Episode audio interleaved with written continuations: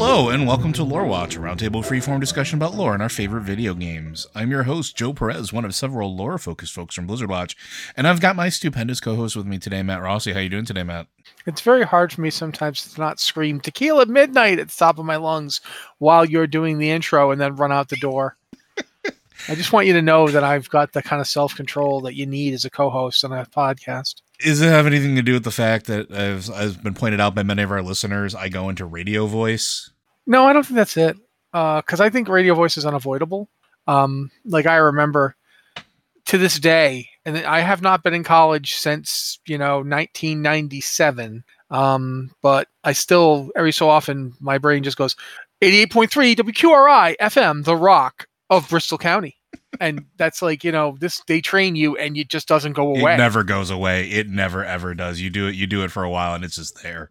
But hi, I'm Maniac Matt Black, and this has been the uh, Headbangers Ball Hour. I'm hoping you can enjoy us next week at the same time. Now let's do some lore. and that's what we're going to be doing today. So last week we did our our pie in the sky or or sort of a breakdown of what we thought the an expansion that involved fighting the light, but more specifically, people that are wielding the light would look like. Uh, we have a couple more episodes planned in similar vein for the future, but today we're going to be answering your questions. Uh, so you're you, just going to have to wait for the Corgis Unleashed episode. There will be a Corgis Unleashed episode. I have had at least six requests for. Uh, but before that, uh, if you have questions for this show or any of our other podcasts, we do have two other ones out there uh, the Blizzard Watch podcast, and we also have the Tavern Watch podcast, which, if you haven't listened to it yet, and you're into tabletop gaming of any type, RPGs or whatever, you might want to consider listening to it. It's cool, it's fun, and Liz is there, and we talk about all sorts of fun things. And uh, yeah, so you should totally do that. Uh, but if you have questions for us, send it into podcast at blizzardwatch.com and just specify what show it's for. If you are a Patreon supporter and you want to have your message highlighted, you can go ahead and join our Discord channel where we have Patreon queue and podcast questions. Uh, we do look there. As a matter of fact, I think. Uh, well, I don't think any of our questions. I think maybe one came from there this week. Most of them did come from. Uh, and if you aren't a Patreon supporter and don't like emails, still want to do the Discord thing, we do have a Q and podcast question channel that is for everyone. Uh, we will look there as well. Uh, but without further ado, let's go ahead and get into the first one. So, hi, lore watchers. My question needs a prefacing, so bear with me. The plague of undeath makes sense. It kills the biological living and raises them as undead forces for the undead armies. In fact, there is some evidence that it is so targeted it only affects some races and species. A perfect weapon. Uh, we are strangers in the Shadowland. We are not supposed to be there. We are not natural to it because we are still alive. We are bags of bone and flesh that can only get into the Shadowlands because someone ripped the barriers between worlds apart. The beginning, the beings that do belong in the Shadowlands are dead or have never been alive, fueled by anima, and probably just as unlikely to walk in the material plane as the biological living are in theirs. So, if all this is the case, what is the lore behind why such a large portion of one of the Shadowlands devoted to plague, a substance or mix of that infects and kills mortals, biological creatures? If things had been going properly, living biological beings would never have interacted with it. So, what drove its development? Given that undeath is so so unnatural to un- to death as it is to life and order. Did the forces that introduced the plague to Azeroth get it from the Shadowlands somehow? Is there some conspiracy, Dreadlord maybe, to create this weapon whose primary use is the land of the living?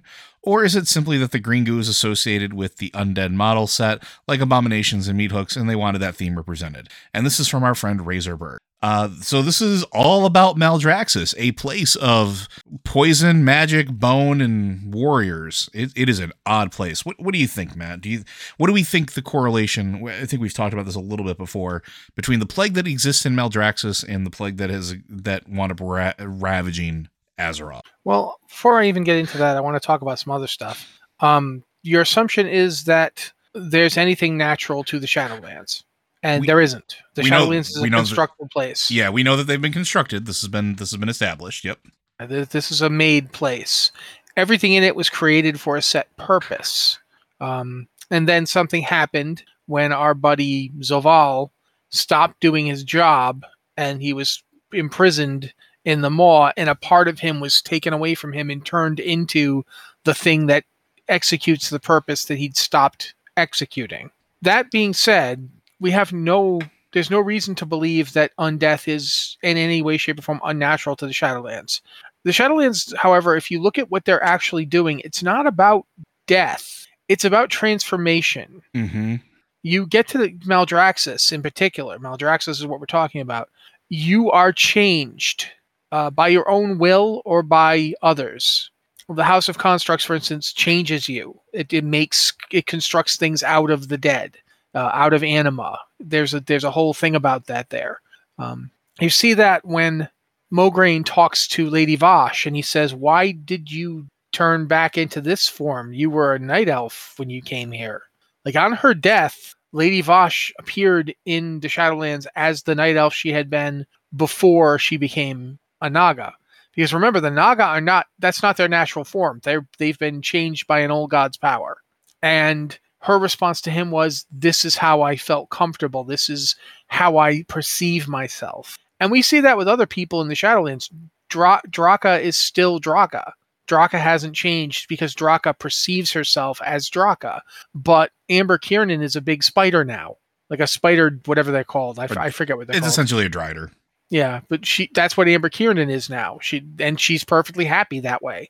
Um, people take on these forms that that more to them at least more accurately reflects who who they are in this new unlife. And that's the other thing to consider. They're technically they're all undead. Everybody you meet is essentially somebody who has passed through the veil of death and is still there. Or is constructed from the remnants of somebody who did. Yeah, and it's I don't think that the plagues you see in in Maldraxxus are in any way, shape, or form aimed at the living. They're aimed at themselves. Uh, because and also keep in mind that Maldraxxus' existence, one of the things it's for, is to protect the Shadowlands from incursions from other realities, like the void or the light or what have you. Um, we see that in Maldraxxus. They have they have fought the Legion before. They they've they've been in conflict with other forces, and the plagues are one of their weapons. It's a way they can affect beings from other realities who come to, to their to the Shadowlands to fight them. There is an aspect though that I think is is something Oh, that I, oh one thing ahead. I do also want to mention before you go, and, and I'm sorry. No, no, but- not at all. Go ahead. Um, also, Maldraxxus, like all the Shadowlands, does not have a straightforward relationship to time. No, not even close. And that's something I think you want you to keep in mind while Joe's talking. And and if he doesn't say what I think he might say, I'll come back in and, and I'll elaborate on it. But for right now, you were talking, Joe. So So one of the themes, the, the the the themes of the entirety of Shadowlands is this idea of rebirth and reconstitution, right? And you kind of hit on this a little bit, Razorberg, where you were talking about how like the plague that we received on Azeroth uh, transformed living creatures into another form of life, undeath in this particular case. Um, and we know that the beings that are undead can ultimately, if they are free from direct control, have feelings, have emotions, sometimes way extreme from what you would expect. They operate and act just as much as their living counterparts. This has been a theme in the most recent novels as well.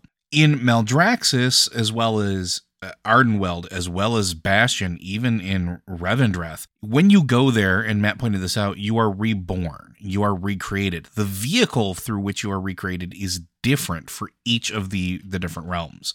The plague in Maldraxxus, or at least plague sciences, uh, because if you go through and spend any time there, they are essentially scientists that are uh, messing around with different variations on plague, are all doing so in an essence of creation.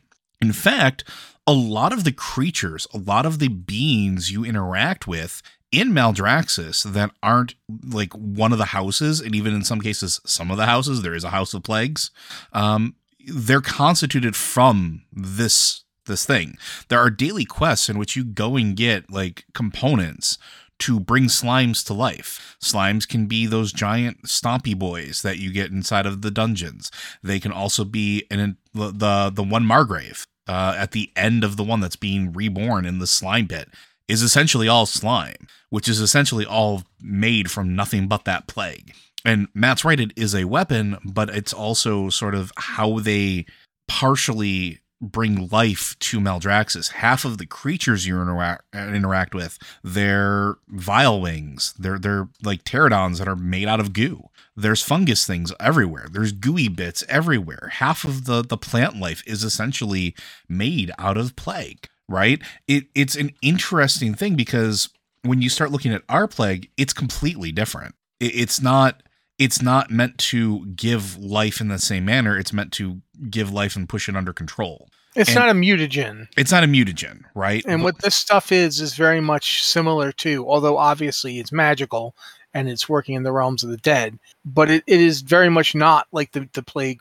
that we see It- on Azeroth. it's closer to the ooze from the Teenage Mutant Ninja Turtles, if, if anything else. Like if I had to give it an analog, you touch it, you're transformed. And I think that there might be something where the Dreadlords may have been involved with bringing the plague, or at least the initial vestiges of it, to Azeroth. We don't know for sure. We know that the Legion somehow had access to it. We know that the Legion knew about it. The Dreadlords seem like the most likely vector, but what they're doing seems like a perversion of what the plague of Maldraxxus or the the toxins or mutagens, and I'm going to start calling it mutagens of Maldraxxus here, were originally meant to do.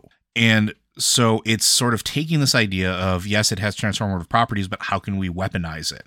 And then they start going with it. And then the plagues that follow, like if we talk about like the Wrathgate or we talk about any of the other numerous times we've interacted with brand new strains of plague uh, from rogue, quote unquote, rogue, uh, Forsaken, it's always the same thing. They're weaponizing this. They're trying to use it to transform people. Heck, there's that one quest where there are human seedlings being planted in the ground to be uh, transformed and reborn by whatever they're doing with their plague. Uh, and by human seedlings, I mean people buried up to their necks inside of the ground, like as if they were cabbages. And it's almost like a reinvention of of what Maldraxxus was originally doing with all of this, trying to turn things into something else but take away all the free will. And Maldraxxus doesn't do that, right? The beings that get reborn in Maldraxxus are reborn and have free will. They make choices. As a matter of fact, they compete and get chosen to, you know, you can join this house. That's a whole thing. Uh, Matt pointed out with with Lady Vosh. She chose to look the way she did. It wasn't something that she was just constructed to do. So uh, it's not exactly the same, but I think there is a root there. There's also other things to be pointed out. Um, one thing is that, like I said before, Maldraxxus and all of the Shadowlands are not rooted in time. Mm-hmm. And as a result, cause and effect don't exist there. That's important when you think about the fact that Maldraxxus looks like the Scourge. Uh, part of that could be that the the you know Maldraxxus was visited. You know, they the Lich King could see into it because he was wearing the Helm of Domination. But it's also quite possible that Maldraxxus became more like the Scourge simply because the Scourge exists Mm-hmm. and therefore can resonate back in time and affect the development of Maldraxxus before Maldra- before the Scourge even exists. That there's that's one thing to consider. The other is this: Maldraxxus appears to be built upon a corpse. A big corpse. Yeah, the, the corpse of some gigantic organism. Like you're and they're mining it. It- It's like nowhere from the Marvel comics. Yeah, kinda. Or, you know, think of it like imagine if somebody was living on the back of Gulliver from Gulliver's Travels and using his hair and his flesh and his fluids to do things. That's what they're doing in Maldraxxus. We help them do it. Like there's quests where you go and rip the hairs out of the ground. They're giant hairs. And they, they, they are hairs. They call them hairs. yeah, like the the the Maldraxxus is a vast entity of some kind. Why? What is it? I don't have an answer to that question. Um, nobody ever really seems to want to talk about it. But those those things that look like bones coming out of it are bones, Mm-hmm. and they mine those too. the The plague that you see in Maldraxxus is also extracted from this enormous corpse We we that they that. live and fight on. You we know, help. so we help do that. Yeah. Yeah, so there's there's an aspect to Maldraxxus that, if anything, is very rooted in the idea that decomposition is part of the cycle of rebirth. Like you don't get th- this is a thing we hear all the time, and it, it's it's said so often that I think people kind of like tune it out. But death is an integral part of life. Mm-hmm. You don't have if there's nothing alive, nothing dies. Things only die when they've been alive in the first place. And death is is is part of that, but it's also where life comes from. Think about like you leave a corpse out on the ground, and soon enough, it's full of scavengers, it's full of parasites, it's full of you know insects that are converting it into other things. That's that's a part of life. So I think that's a big part of Maldraxxus. Is Maldraxxus is the place where death has that aspect. Just like um, if you go to uh, the uh, you know oh bloody heck I can't remember the name of the zone Amberwild. Amberwell, or what are you talking about? Uh, you're talking about um, The Winter Queen, Ardenweald. Thank you. Sorry. When you go to Ardenweald, um, man, I could not remember the word. Uh, when you go to Amber, you go to Ardenweald, it, it's very much about the the going back aspect of yeah, there, there's literally a portal that you can open Yeah. that sends you back to wherever you're from. yeah. There's the the life returning from death. The Maldraxxus is very much about the death claiming life aspect of it. It's the death feeds on life, death grows from life. Without life, there is no death. And then you have Bastion, which is very much about the incorruptibility of the spirit. Well, and also the the, idea that yeah, the idea that the, the service to this realm is about that journey that, that you have a place in it. What's interesting to me though is there's there's an element of of of that shedding of of life though in Bastion as well. Mhm. That I think the only one that doesn't have that theme is Ardenweald, which uh, which is weird to me. But like even in Bastion, you're shedding your memories. Like that's the at least at, at first. It's changed now in the current current. No, point of the Ardenweald story. totally has that because you shed your mortal form. Oh, you know that's it. true. That's fair. That's fair. In Arden in Ardenweald, you stop being who you were and become something dedicated to the cycle. you, still have all your form. memories in person. You just take on a different form. Yeah, you take on a different form. And for that matter, um, even Revendreth has elements of this. Oh yeah, no, it absolutely does. think think about all the ways in which they sacrifice you know the things that make you who you are your sins and orisons are the things that make you and you you're required to surrender them in revendreth so you're not the same afterwards and there's all of this ultimately feeds into the same angle which is that death is this place of transformation Mhm.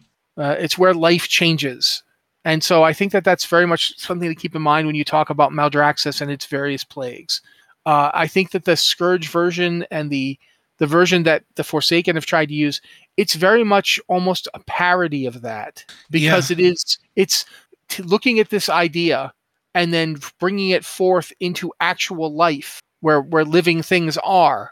Now you're you're not doing the transformation; you're you're corrupting it. I- It's it's sort of an impossibility to have that in the world of the living. And one other thing that I think you, you made a point to say that you think that the plague of undeath is targeted over like a specific set of uh, of of persons or humanoids. It's not really the case, and you can go back to the Wrathgate and see this, right? Like the forces of both factions are storming the Wrathgate, and it's not just humans; it's humans and Draenei and orcs, and there's a ton of them. And then the plague hits. And that plague hits kills all of them. All of them. It's not specifically targeted against one race. Yeah, I think it's more of a case that the reason there are so many human Forsaken is more it's a limitation of modeling, but it's also i think it's Most- more most of the people in Lordaeron were human. well not only that but i also think it has a lot to do with arthas. Yeah, because at the but time there are definitely there are definitely uh, Forsaken who used to be like either high elves or blood elves. Mhm. Not just Sylvanas. You see others. She's got dark rangers. there's blood obviously- queen. Yeah, and while others are are not from the plague, like for instance, all the ones that were raised when Sylvanas burned down most of the Night Elf lands, those ones were raised by direct access to the Valkyr. Um, so that wasn't the plague doing that, but the but there are plague risen, you know, from other races than human. yeah So And- yeah, I don't think it's targeted. I just think it's it comes down to who is Arthas fighting, who was Arthas targeting, who did he see as his natural subs, you know, subjects, and where did he use it? Yep. And I think that some of that is also also true with the Forsaken plagues that we've seen over the years as well. At one point in time, and I think they've sort of walked this back a little bit, not retconned it, but sort of like walked away from it. At one point in time, they were exploring, in particular the Forsaken, were exploring the plague as a means to continue their race, because this was a problem that Forsaken had. They can't procreate. They can't procreate, or they can't go forth and spawn new families, new children. They they eventually will decay and fall apart because that is just something that is going to happen to them. And it might be actually worse than death because, you know, they they slowly have to be trapped in their body. We don't know what happens to them once they fully decay. Do they go to the Shadowlands? Maybe. Or are they just trapped in the essence of their head and stuck on a shelf somewhere? Um, but the idea, at least at one point in time, was that the plague would potentially give them a way to maintain their culture and maintain their race and again, I think they've walked back on that, but that was a big theme in Cataclysm, right? That was a big part of a lot of the Forsaken stuff in Cataclysm. And yes, the Valkyr were involved at a certain degree. And yes, we have stories that show uh, the Valkyr uh, helping Sylvanas sort of resurrect Nathanos in a new form that was slightly less decayed, uh, a little more like alpha Forsaken, if you will. But even he was decaying. Even he was falling apart. Even his body was starting to fail him right? And that it doesn't also it also doesn't mean that or that also means that as their brains decay over time maybe they lose parts of themselves because that's something that does happen. I think they talked about that in before the storm. There was a whole section of like this idea of losing themselves right? And so the plague at one point was this this solution to bring more numbers in and keep the Forsaken as a people alive. And I'm not saying it was right, but that seems to me at least almost a little bit closer to Maldraxxus in trying to cause life from death uh, than what actually happened with the Scourge and some of the other plagues. Um, but it also was very extremely targeted because the Forsaken were, like Matt pointed out, where it happened, where the plague originally happened, where the scourge was, what was originally raised, tended to be predominantly Lordaeron citizens, which happened to be predominantly humans. That doesn't mean that it could only be them, and in fact, like Matt pointed out, it wasn't. There, there were several other races and uh, that that served the Forsaken, that that are part of the Forsaken. Uh, just because we don't see a Forsaken Tauren running around doesn't mean that there can't be one. For all we know, maybe there is. But I mean, if there's a Death Knight of it, there could probably be a Forsaken of it. And as we know, every race can be a Death Knight now. So, yeah, I think that answers that question. Hopefully, it does. Razorberg, that is a very good question. Uh, it's it's something I think a lot of people talk about a lot, and and maybe have started rehabbing that conversation now that Maldraxxus is around. Uh, but Maldraxxus is definitely a different being altogether as far as what it does with plagues. And yeah maybe there's like a caricature of it and maybe the dreadlords are that link because again we do know that the dreadlords brought a bunch of the secrets quote unquote secrets to the legion and the legion created the lich king kinda maybe uh, with stuff that they stole from the shadowlands and maybe they gifted him and we know that the lich king could look into the shadowlands heck the lich king was able to make a pocket in the shadowlands in which new death knights were trained uh, that's a thing that happens apparently. And if he can look into there, why can't he look elsewhere? Why he very clearly knew about Maldraxxus. Bolvar states as much, right? He's able to see. He could see what's going on in the Shadowlands. So yeah, maybe there's some linkage there. Maybe it started as an idea. Maybe it started as something that was gifted. But where we are right now, still two completely very different things. Uh, they just may have the same rough root. One just happens to be a perversion. Anything else you want to say about that one before we move on? No, I think we're pretty. We got a good dose on that. All right. Uh, our next one comes from Durandel, a retired human paladin. Hello, insert Blizzard Watch pun of your choice. There's so many. I'm just going to say, you guys at home, Put your own in. Love the show and have kept watching even after quitting WoW a few years back.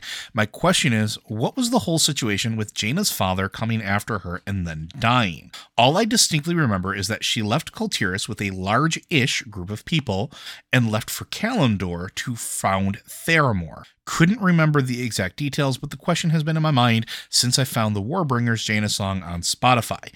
Thank you for all you do. And there's a PS here, which I think uh, I'm going to throw in there. Uh, I wish that they would give Sylvanas and Azshara songs for their shorts as well. Uh, technically, uh, I'm just going to throw it out there. Sylvanas did have a song. It just happened yeah, to be the Lament of the Highborn. Yeah, it was way before. Way yeah, before. She, absolutely she, she was the OG. But what, what do you think, Matt? No, I think she could have had another song. Uh, as for this actual question, I mean, she didn't go from Kul Tiras like with a large group of people. She had left Kul Tiras years earlier to be part of the Kirin Tor. Yes. Um, she was Antonidas's.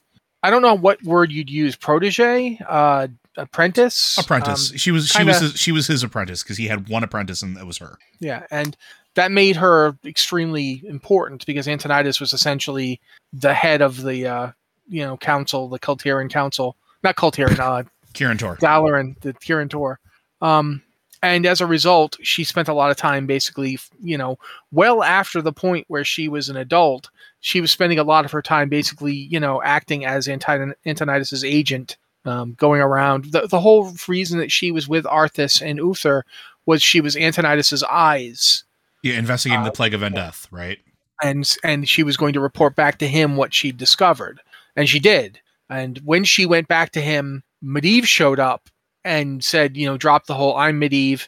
He didn't actually say it. He, he showed up he he basically said to them you've got to like leave go now get on ships and head you know head towards the, the magical land of kalimdor.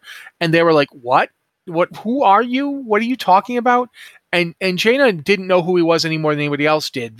First off medivh did not come to the Kirin Tor the guy never interacted with them. Like he, he had them send him an apprentice once. He didn't go to them. So they, they weren't exactly they didn't recognize each other. And at this like, point, with- the Kirin Tor was under the impression that he was gone, gone, right? Yeah, like they thought he was like super dead. Um, which he was. He just got better. Um, thanks to his mom. Uh, so she was like, I'm not I don't know who this guy is, but the very fact that he could come into the Kirin Tor chamber and leave under his own power and nobody could stop him or even knew he was going to do it, that says something to me. And so while everybody else was like, you know, basically acting like nothing was happening, she'd seen what Arthas had to do Mm-hmm. in Stratholme. She'd, you know, she didn't agree with it, but she'd seen it. She knew that the plague was real. She knew that this thing was was happening, and nobody was taking action. Like everybody was like passing the buck, or you know, Arthas had gone off with his ships, and nobody knew where he was. Uh, and she was like, "Okay, I this I do not trust this situation. I'm going to to follow my instinct here." And so she, under her own authority, she did you know, just just surely her own. I'm the daughter of the admiral from Kul Tiras. I'm the you know the second to the the head of the the Kirin Tor. Just put together some ships and said, anybody wants to come with me, get on. And she got people from all over the place. Uh, one of the a, a regiment of of Gilneans joined her. Yeah. Like th- there were people who came were like, yeah, we don't like what's happening either. Like this doesn't feel right, and so they left. And she was still putting people on boats when Arthas came back and started his campaign. Like she knew what he'd become. She she heard about it. It just there was there was no time. She couldn't go confront him because she had all these people to, to shepherd. And she took them across the sea and they didn't go to Kul Tiras. They never went near it. Um, they just went straight to where she'd been told to go. Yeah, she was. Uh, that's when she joined up with the. There was an expedition. Her expedition forces joined up with the Night Elves and the New Horde at that. Yeah, it's it was Jaina's expeditionary force is the one that you see in Warcraft 3 in And the, the later parts. And the Caverns of Time. Like if you go and you go and do the Caverns of Time raid, and you go to the human settlement, that's her forces. Yeah, that's why she's in charge of it. When you go there, you see Jaina as the big, you know, the big figure that's on, you know, at the tower. Jaina's in charge of it because it was her expeditionary force. And yes, they did become the nucleus of Theramore, but that was after. Yeah, the, after after the Burning Legion was defeated at the Battle of Mount Hyjal, it was the survivors of that battle that decided to stay in Kalimdor and found the port city of Theramore. Because keep in mind, for a while there, they they had no further news from back home. Mm-hmm. They had no idea that Stormwind still existed. They had no idea if there were any humans left on that continent. Until they heard Yeah. from Varian Wrynn later on. Yeah, he contacted them. Uh, and Varian and Jaina began corresponding, but that was, you know, years later. Um, like when you start Warcraft, I, I don't know if you guys, if it still does this, when you start the original World of Warcraft cinematic, you hear four years have passed. Yes. You know, and that that that starting uh, narration, which is by the the actor who did uh did um Maiev, and it's it's really great in my opinion. It's one of the better openings to any video game. But the, the thing about it is that all the stuff that happened between Warcraft 3 and World of Warcraft took place in four years. So them starting Theramore, Varian's disappearance, you know, the Horde trying to found itself, all that stuff happened in four years. It was a tight four years. Like, and Jaina was like up to her eyeballs and trying to keep this little town she made going. Um, that's one of the reasons that her, like the destruction of Theramore is such a blow because it was the people that came with her from Lordaeron. It's the people who escaped Lordaeron. Mm-hmm. You know, luckily they got most of them out, but some people didn't get out, and that city was essentially their second chance, and now it's gone. You know, it it is a big deal. It was a it was a wound, uh, and and you know the whole story of like her dad coming after her. That that stuff was again during that four year period. So she barely got Theramore running, and her father and the Kul Tiran fleet show up and decide they're going to take over Theramore. Not not only are they going to take over a Theramore, but they're going to take over a Theramore and they're going to use it as their staging point to wage war against the new horde because and that's the other thing you got to keep in mind about Daelin Proudmoore. He was the Lord Admiral, ruler of Kul Tiras, Grand Admiral of the Alliance, and was supreme commander of the naval forces of the alliance and hated the horde he hated the horde with such vehemency he felt that they can never ever ever change their tune. They can never be trusted. They would always be the same folks the same people the same things that crossed through the dark portal and started the first war. And and you know he had a reason for this. He did. Because you know that's that's the thing is people always have reasons. But his reason was simply that you know the horde on the, when they had dragon mounts because keep in mind that they had for a while red dragons were serving as slaves to the horde um, they used those those dragons to burn one of the fleets which had his son the one that you see in in uh, battle for azeroth you know derek you, you see him as an undead he died on those ships burned by the horde mm-hmm. uh, so Daelin Daelin's an interesting figure uh, you'll notice that the Alliance fleet didn't show up in Warcraft 3. That's because the Alliance didn't exist in Warcraft 3. Yeah. The Alliance was gone. Um, at the end of the of Warcraft 2 and going for like 20 or so years after the Horde was beaten, uh, Gilneas was like, you know, there was that whole bit where Gilneas basically told uh, Lordaeron to F off. I believe the exact words from Genn Greymane were, you know, I, this is the last time I'm going to talk to you, Terenas, so I hope you were listening. Like that's the last thing that Genn Greymane said to Terenas Menethil. And then he built a wall and, and he shut like, the door. Yeah, I'm not interacting with this anymore. I'm not dealing with you people. Fun. F- he barely he didn't even want to be in the alliance in the first place. Yeah, he's not a token force originally. Yeah, he, he the whole reason that Gilneas was involved in the in the uh, alliance was purely because the horde had made incursions and he was like oh okay no this has to stop but he wasn't excited and he really wasn't excited about paying to have camps to keep orcs in. He wanted them just all put to the sword and let it be done. Uh, it is actually an interesting fact that if not for Varian Wrynn, you probably couldn't play an orc because Varian Wrynn was the one who backed Terenas when Terenas was like, "We're going to set up these camps and let you know we're going to let the the orcs live in them." And both Stromgarde and Gilneas were like, "Why are we going to do that? Why pay to do that? Why don't we just kill them?" They came here, they attacked us, they invaded our world, kill them. Yeah. And it was Varian who was like, that's barbaric. Like, we can't just murder them. They, they're and there are women and children in there. It's and, and even the ones that aren't women and children aren't fighting. They're yeah, just look at look at them. There. They you they they're bare, they're doing nothing. They're sitting there with this malaise look on their face. They're just there's nothing there. There's no one home. Yeah, It'd we're be not like slaughtering you know, cows. Yeah, we're not going to do this. Uh, it's it's not worthy of us. And again, that was Varian. It's Varian who backed Terenas. It's Varian who who basically got Strom to say, "All right, we'll we'll allow it." And and while Gilneas wouldn't listen, they couldn't like they just sealed their doors. That's the interesting thing about all of this is that Jaina was really like at the time she was one of the most progressive voices. Yeah, and, and in, you know in any of these nations, certainly for Kul Tiras, where her father was seriously her father was right on board with the whole "let's burn them," but again, he had pulled his people back at the end of the Second War. He Kul was like, "We're not taking any more part in anything. We're we're going to be sealed in over here. We don't care what you do." Yeah, and I mean, and think of it from from the Lord Admiral's perspective too, keeping that in mind as well. Here you have you and like there's an image, and I believe it's from the comics, and it kind of stuck with me. And it's uh, it's it's Daelin Proudmoore with Jaina, and Jaina is like in his arms crying because they're mourning the death of her brother after everything that happened during the Second War. And so now you have Daelin Proudmoore, who's pulled back from the Alliance at this point, who uh, is the naval force of the world besides the Zandalari, who are dealing with their own thing right now.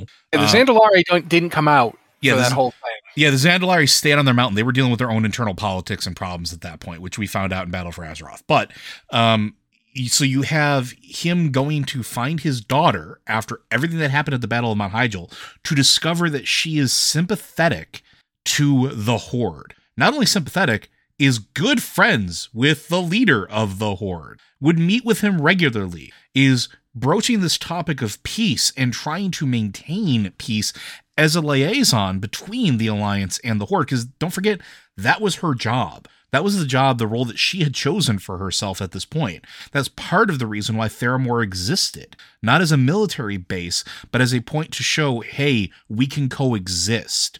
We can live in the same lands as them in this harsh environment and have a mutually beneficial relationship. And I'm paraphrasing, obviously, it's a lot more nuanced than that. But then you're- no, you, you've got a point. That is pretty much.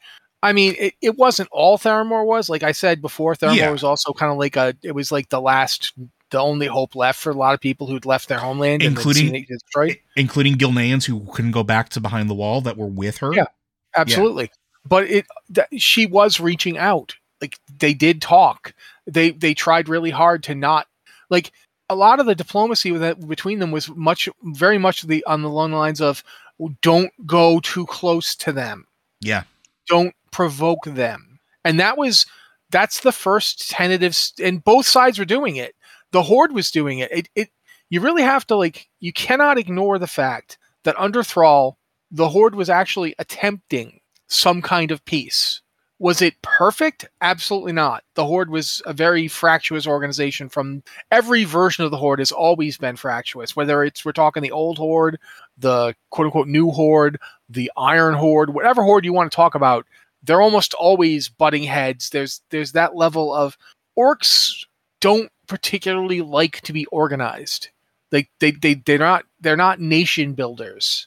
No, and you can see that a lot in like you saw that a lot in Warlords of Draenor. Like that was pretty Absolutely. pretty good at showing that. I think. but but they were making the effort.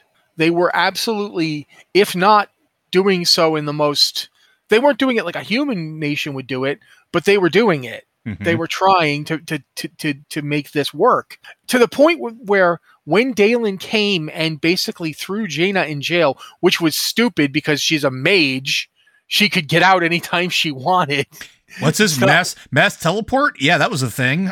I Yeah. studied under Antonidas. He's the one that perfected it. Okay. You think you could hold me? Are you serious? But you know, it was her dad, so she was like, she was trying to diffuse the situation. She's trying to like, let's let's not push this any further. Come on, dad.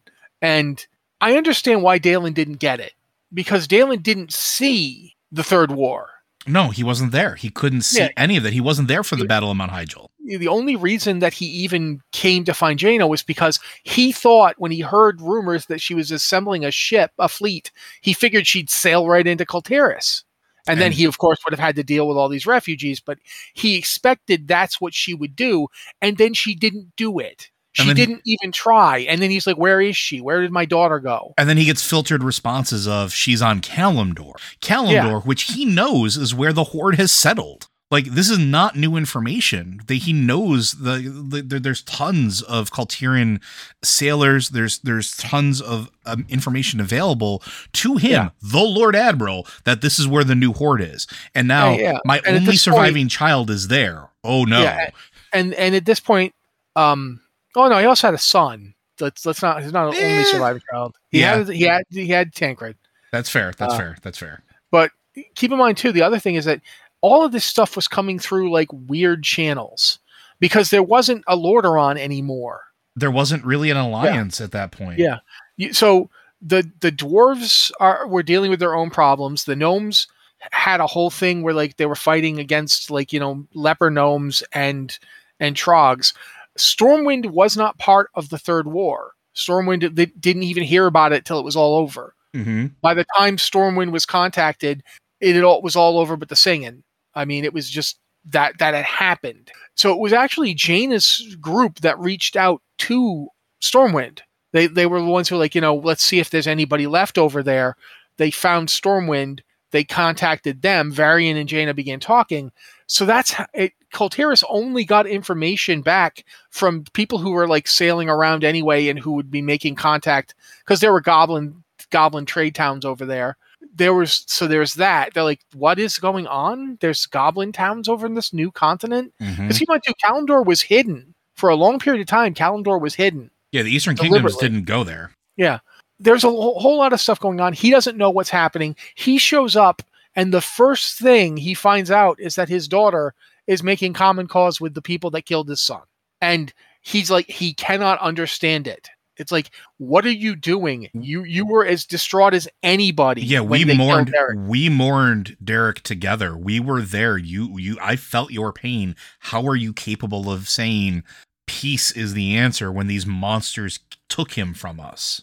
Yeah, and and, and therefore he, you know, he, being her father, he knew what was best, even though she's an adult, and so he locked her up and started a war with the Horde.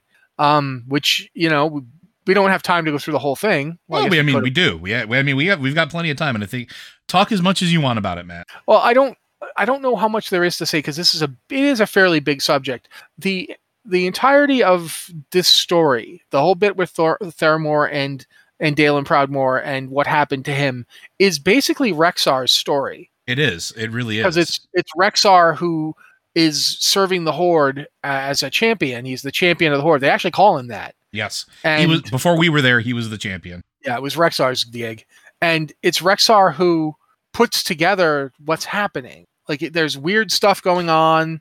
The uh, the animals are behaving strangely. There's this new alliance base on the shores of Durotar. Why is that there? And now all of Uh, a sudden, there's threats being made to Orgrimmar.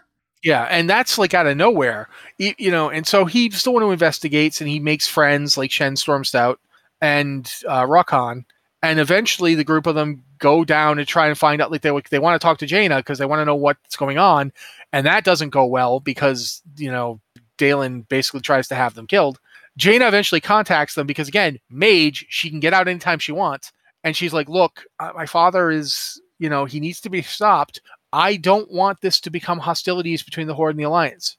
So eventually, the deal is made where she will step aside. She won't defend Theramore. She protect her people from Theramore, but she will not defend it against the Horde if they come in and make an attack. I don't think even then she quite realized what that was going to mean. Like I, mm-hmm. she just wanted to stop her father. She didn't want to kill him.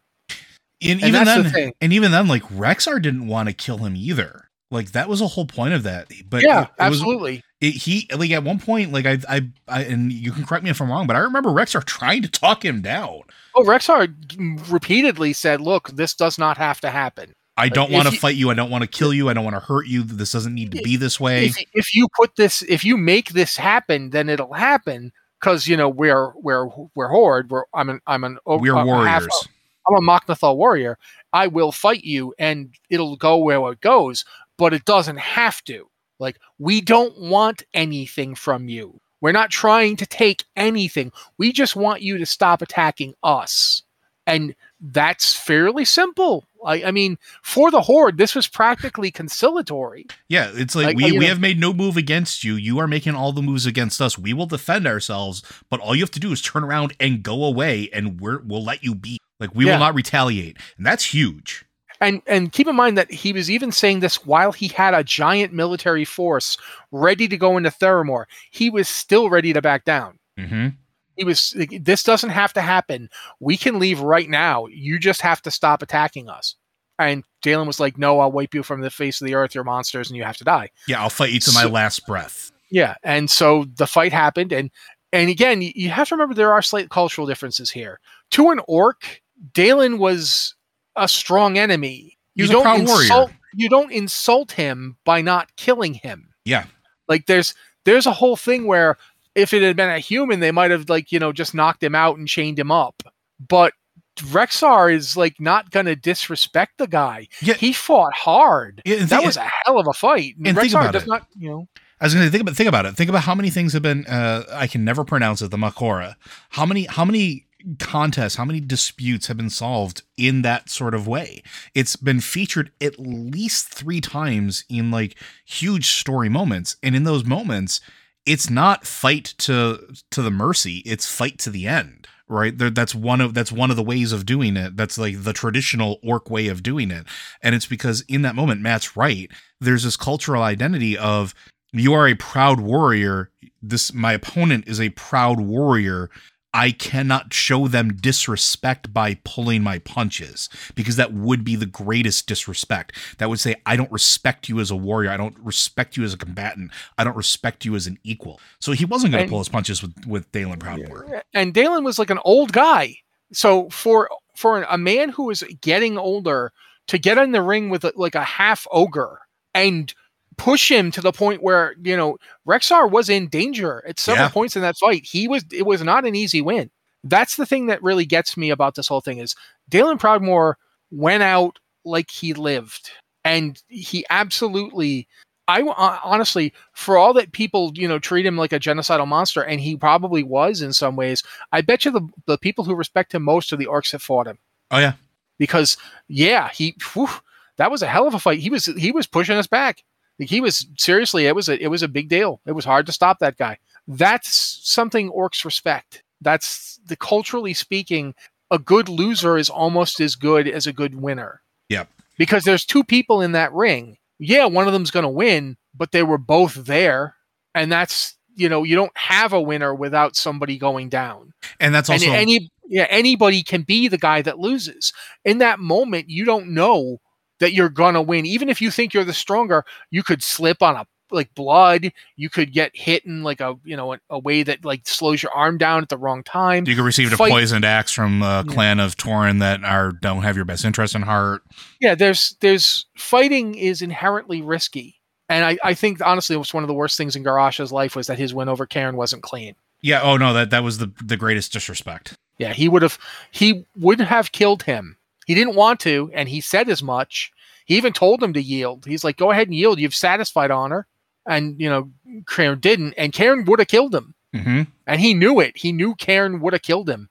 And that always was something that bothered him. You could tell. That was always something that bothered him. That's why he was so willing to accede to Bane taking his his father's place because it was like, yeah, I didn't win that right. Like it would have been I would not have felt he would not have hesitated to kill Cairne, but he would have wanted it to be fair. Mm-hmm. You know, they they fought and one of them died. And if Cairne had killed him, he wouldn't have wanted to die, obviously, but he would have in his last moments have respected that it happened. That's a very orcish thing to do in in the Warcraft setting. So yeah, I the Daelin situation is always it's very tragic because Daelin couldn't he lived through too much. Yeah. He'd lost too much. He'd seen too much. But His people dying. but oddly enough, he didn't. He didn't. He saw too much. But like, and not not to interrupt. Sorry, but like, it's almost tragic in a way, not just because of how much he saw, but he didn't see everything. And because he Yeah. didn't see everything, all he had to go off was was essentially a series of just awful, awful tragedies. Yeah, absolutely. You're, you're totally right. He didn't participate in the Third War. So he wasn't there when they had literal armies of demons and it was like either we fight together or we all die. And he didn't so he, he didn't do that and fighting so, alongside somebody changes the way you view them. Even if you don't the two of you are never going to be friends. Yeah, But, but, like there's, there's a quote what he said to Thrall, right? Like, can your blood atone for genocide, Orc? Your horde killed countless innocents with its rampage across Stormwind and Lordaeron. Do you really think you can sweep that all away and cast aside your guilt so easily? No, your kind will never change, and I will never stop fighting you. Do you think that he would have said that if he had been there for the Third War and saw the orcs bleeding themselves to stop the advance of the demons, to stop Archimonde? To see them struggle and fight and lay their lives down for something larger than them, something that I think he really truly believed they were not capable of. He Yeah, never he got to see that. He didn't see it and he didn't believe Jano when she told him about it. Yeah. because uh, it's very hard sometimes to recognize that your children have experiences you lack that they might know something you don't to you they're always going to be like the little child they were you know th- that's that's part of your memory of them so yeah i it is really tragic what daelin uh, and i'm not trying to take away from the fact that the dude was a, a, a, a real threat who straight up was flat out racist. That's just that is what he was. But you know it, it is horrible it's horrible for everybody. It was horrible for jaina that in the end he ended up dead because she stood aside. And that's a guilt that she has just recently processed, right? And Yep. that's that's kind of the whole point of the Warbringer short.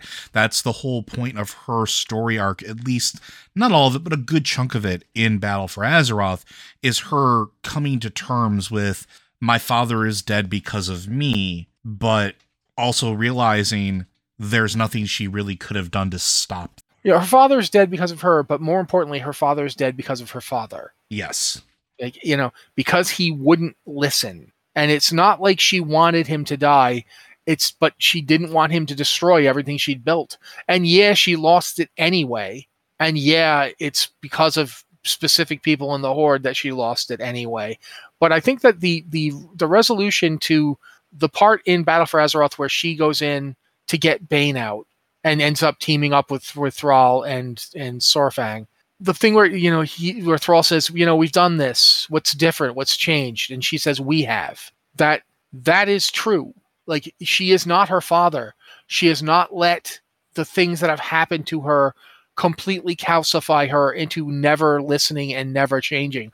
Will she ever trust the same? No, she won't. She'll never be as trusting. She'll never think, you know, she'll never have that we can work through anything mindset Mhm. but she will be willing to listen and you know she's willing to put it aside for now take small steps and see where it goes. And that i think is one of the the, the ways in which jaina is a better lord admiral than than her father had been.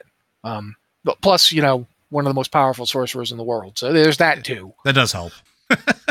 uh there the whole thing like it is a it is complicated and messy and dirty and honestly it's one of the reasons why I like that story is because it feels rooted in reality and in a, in our fantasy game in a way that others aren't. And it, it's we all know people that have gone through tragic events that color their their perceptions in a very specific way and it's sad. And then we we understand some of the lasting effects of that and seeing it here represented in Jaina's entire life story essentially is it's important and it's it's real and gritty and it works.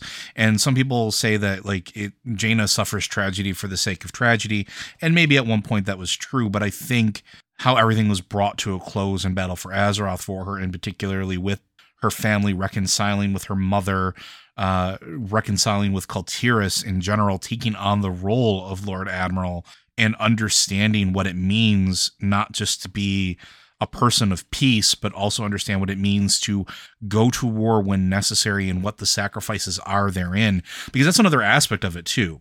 Jaina never really, never really understood her father's perspective. She was never in that position. Yes, she led people, but think about it. Jaina was a, a prized student of Antonidas. She was a member of the Kirin Tor. She was a, a high court person when it came to dealing with like Kael'thas or or Arthas.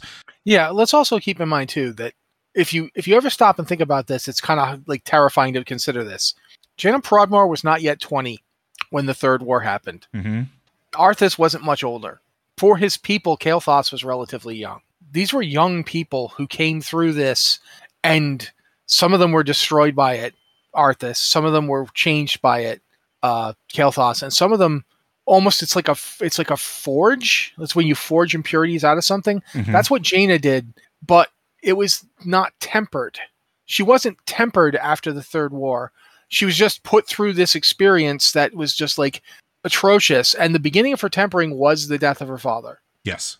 Because that's the first time she realized, oh, I can't fix everything.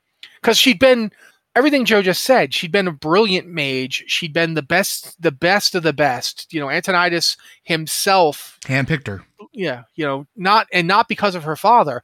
In fact, despite her, family- father. her family made you know he didn't even want her to go to the cult to the you know called the uh Kirin Kirin Tor. Tor. I keep always say Calderas.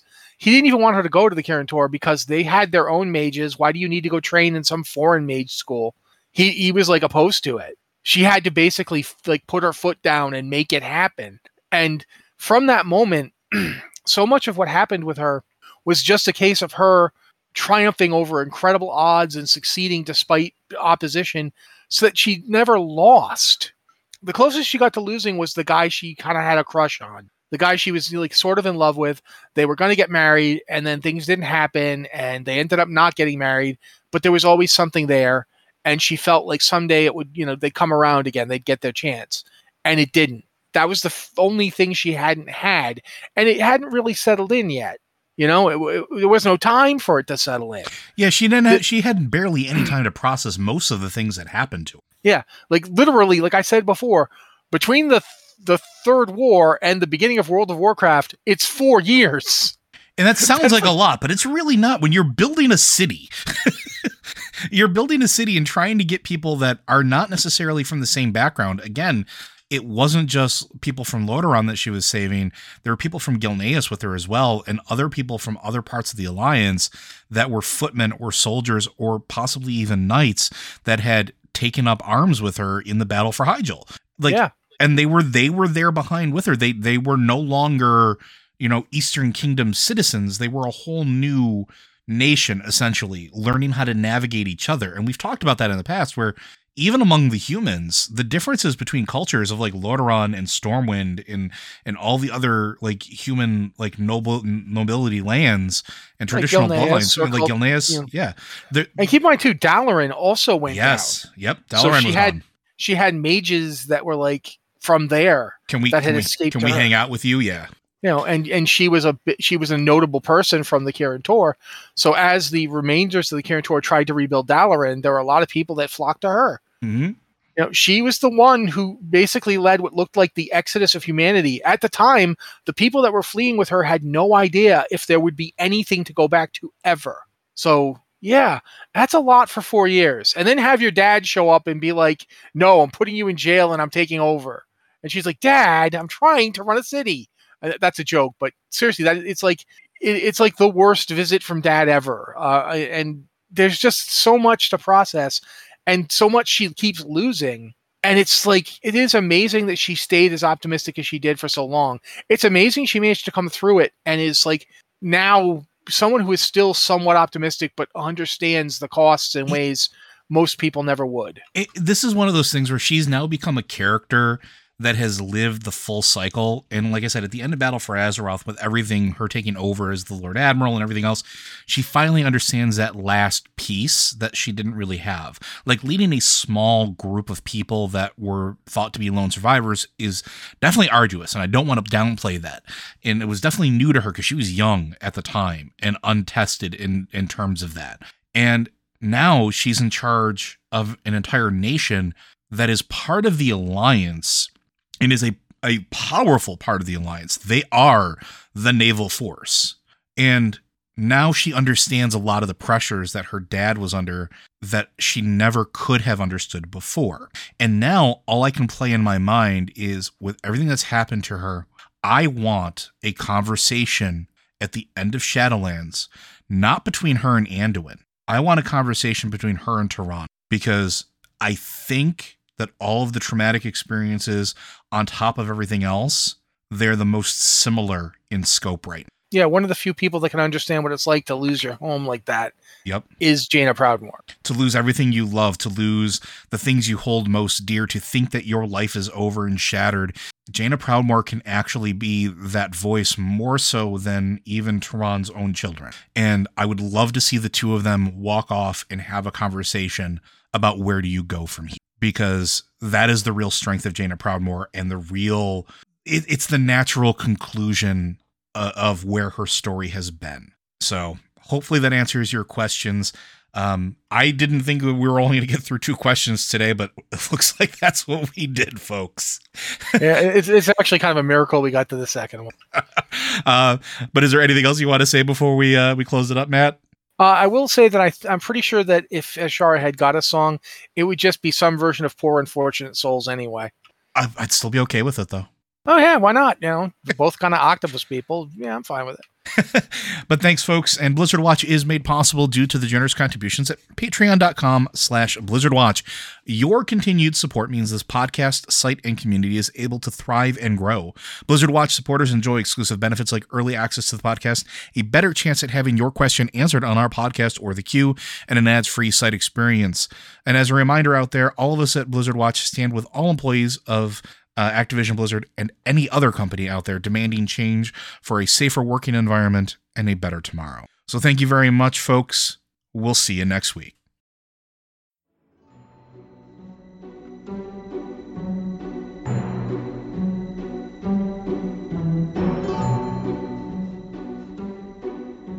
Mlokhtar.